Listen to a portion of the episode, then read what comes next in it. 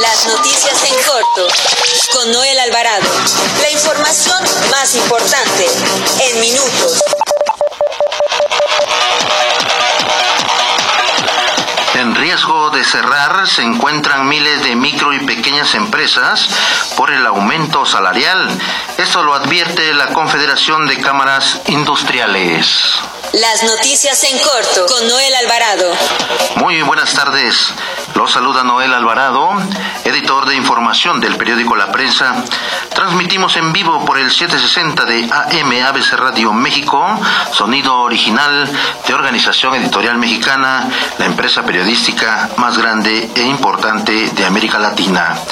Gracias por acompañarnos en los próximos minutos en las noticias en corto de las 18 horas de este 17 de diciembre del 2020. Nacional.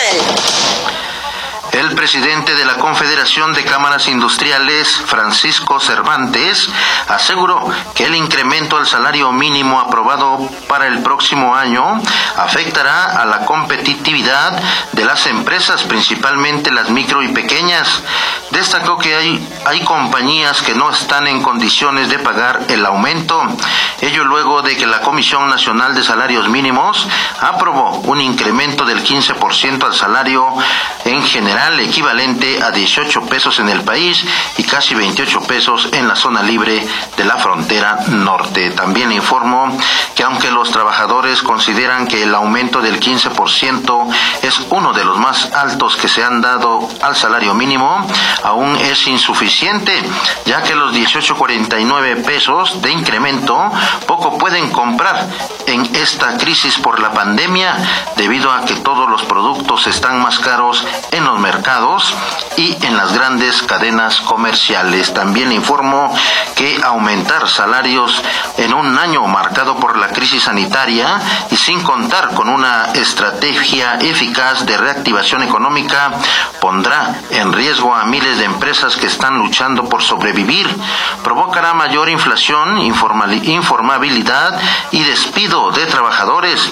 Líderes de diversas organizaciones empresariales de la Ciudad de México advierten que una decisión como esta, sin contar las condiciones económicas por las que atraviesa actualmente la economía nacional, podría incrementar el número de cierre de empresas hasta en un 50% más de lo que ya se ha perdido, y que de acuerdo con estimaciones del Instituto Nacional de Estadística y Geografía es del orden de 1 millón de unidades económicas, de las cuales 50,000 son de la Ciudad de México. En otro tema, el Instituto Nacional de Enfermedades Respiratorias, que es de alta especialidad y fue reconvertido para atender a los pacientes que enferman gravemente de COVID-19, han fallecido más de 600 personas por ese virus, por lo que su director, Jorge Salas Hernández, invitó a los capitalinos a incorporarse como parte del equipo de salud, pues los ciudadanos,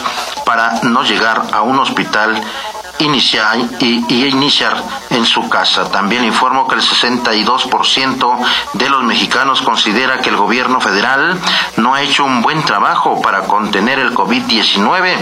Eso de acuerdo con una encuesta realizada por el Centro de Opinión Pública de la Universidad del Valle de México. En otro tema, la Secretaría de Relaciones Exteriores anunció que el servicio de emisión de pasaportes quedará temporalmente suspendido en todas sus delegaciones ubicadas en la Ciudad de México a partir del próximo sábado 19 de diciembre de este 2020 y hasta que las disposiciones sanitarias emitidas por el gobierno capitalino lo consideren pertinente.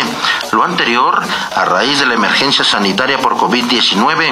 Indicó que el objetivo es salvaguardar el bienestar tanto de los usuarios como de los servidores públicos de las delegaciones. Mire, también le informo que el magistrado presidente del Tribunal Electoral del Poder Judicial de la Federación, José Luis Vargas Valdés, compareció este jueves en calidad de investigado ante la Fiscalía Especializada de Combate a la Corrupción de la Fiscalía General de la República.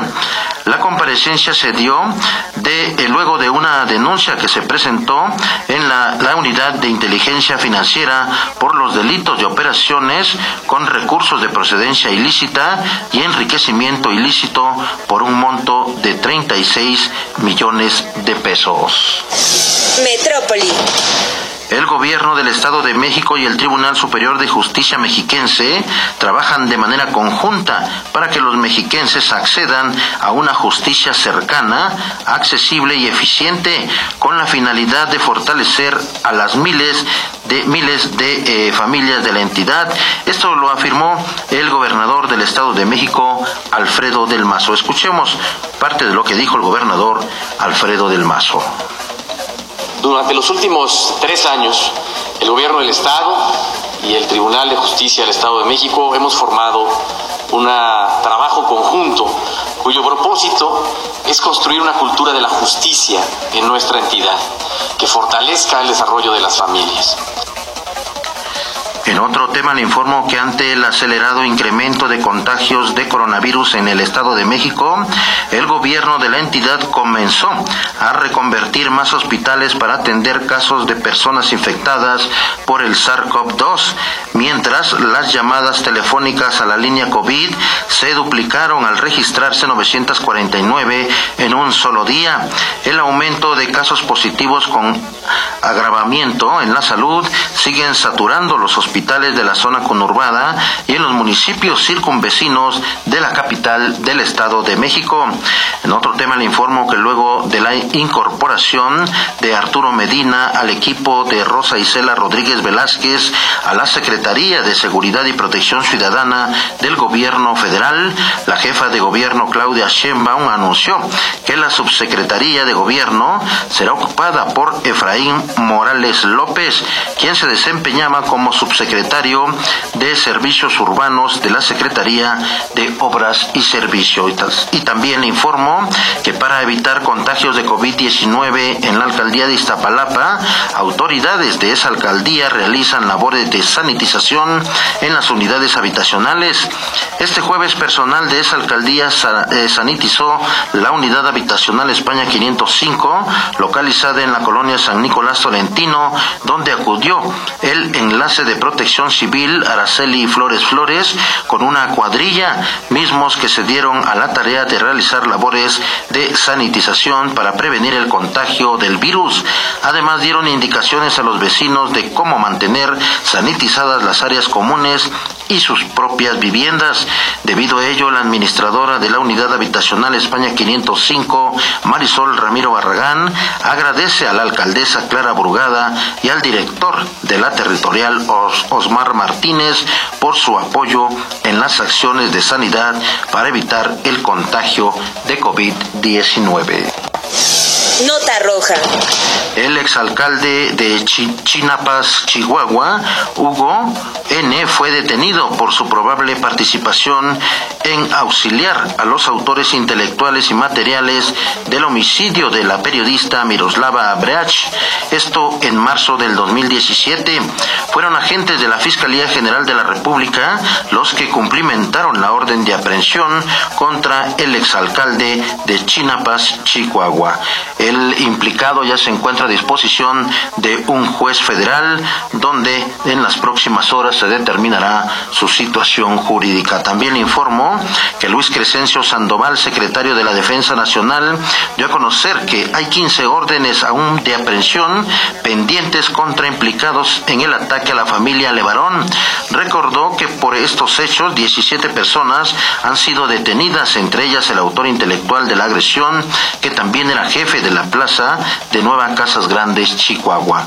Además, le informo que la Fiscalía General de Justicia de la Ciudad de México investiga como tentativa de homicidio la agresión que sufrió ayer Juan Jorge Pérez Alcántara, director general de gobierno de la alcaldía Álvaro Obregón, luego de que fuera golpeado por 3 personas y le provocaron lesiones con un arma punzocortante. Y también, mire, le informo que 2 hombres y una mujer que estarían relacionados relacionados con el robo a casa habitación del director financiero del equipo de fútbol Cruz Azul fueron detenidos en calles de la alcaldía Iztapalapa por uniformados de la Secretaría de Seguridad Ciudadana de la Ciudad de México.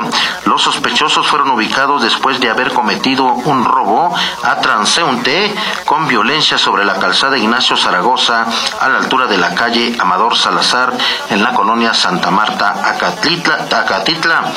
A los detenidos, quienes se identificaron como Carla Estefanía, Carlos y Agustín, de 26, 45 y 25 años de edad, les fueron aseguradas 2 vehículos, una camioneta, así como un vehículo más, además de un arma de fuego, un cargador, 6,000 pesos y 2 teléfonos celulares. Los objetos y los arrestados fueron remitidos a la Agencia 50 del Ministerio Público de la Fiscalía General de Justicia de la Ciudad de México, donde se definirá su situación jurídica en primera instancia por el delito por el que fueron detenidos en flagrancia y después podrán ser juzgados por la presunta participación en el robo de la casa del directivo de El Cruz Azul. Con esto concluimos las noticias en corto de las 18 horas. Continúe con la programación de ABC Radio y con Jerry en cabina. Se despide de ustedes Noel Alvarado. Nos escuchamos mañana al mediodía. Las noticias en corto con Noel Alvarado. La información más importante.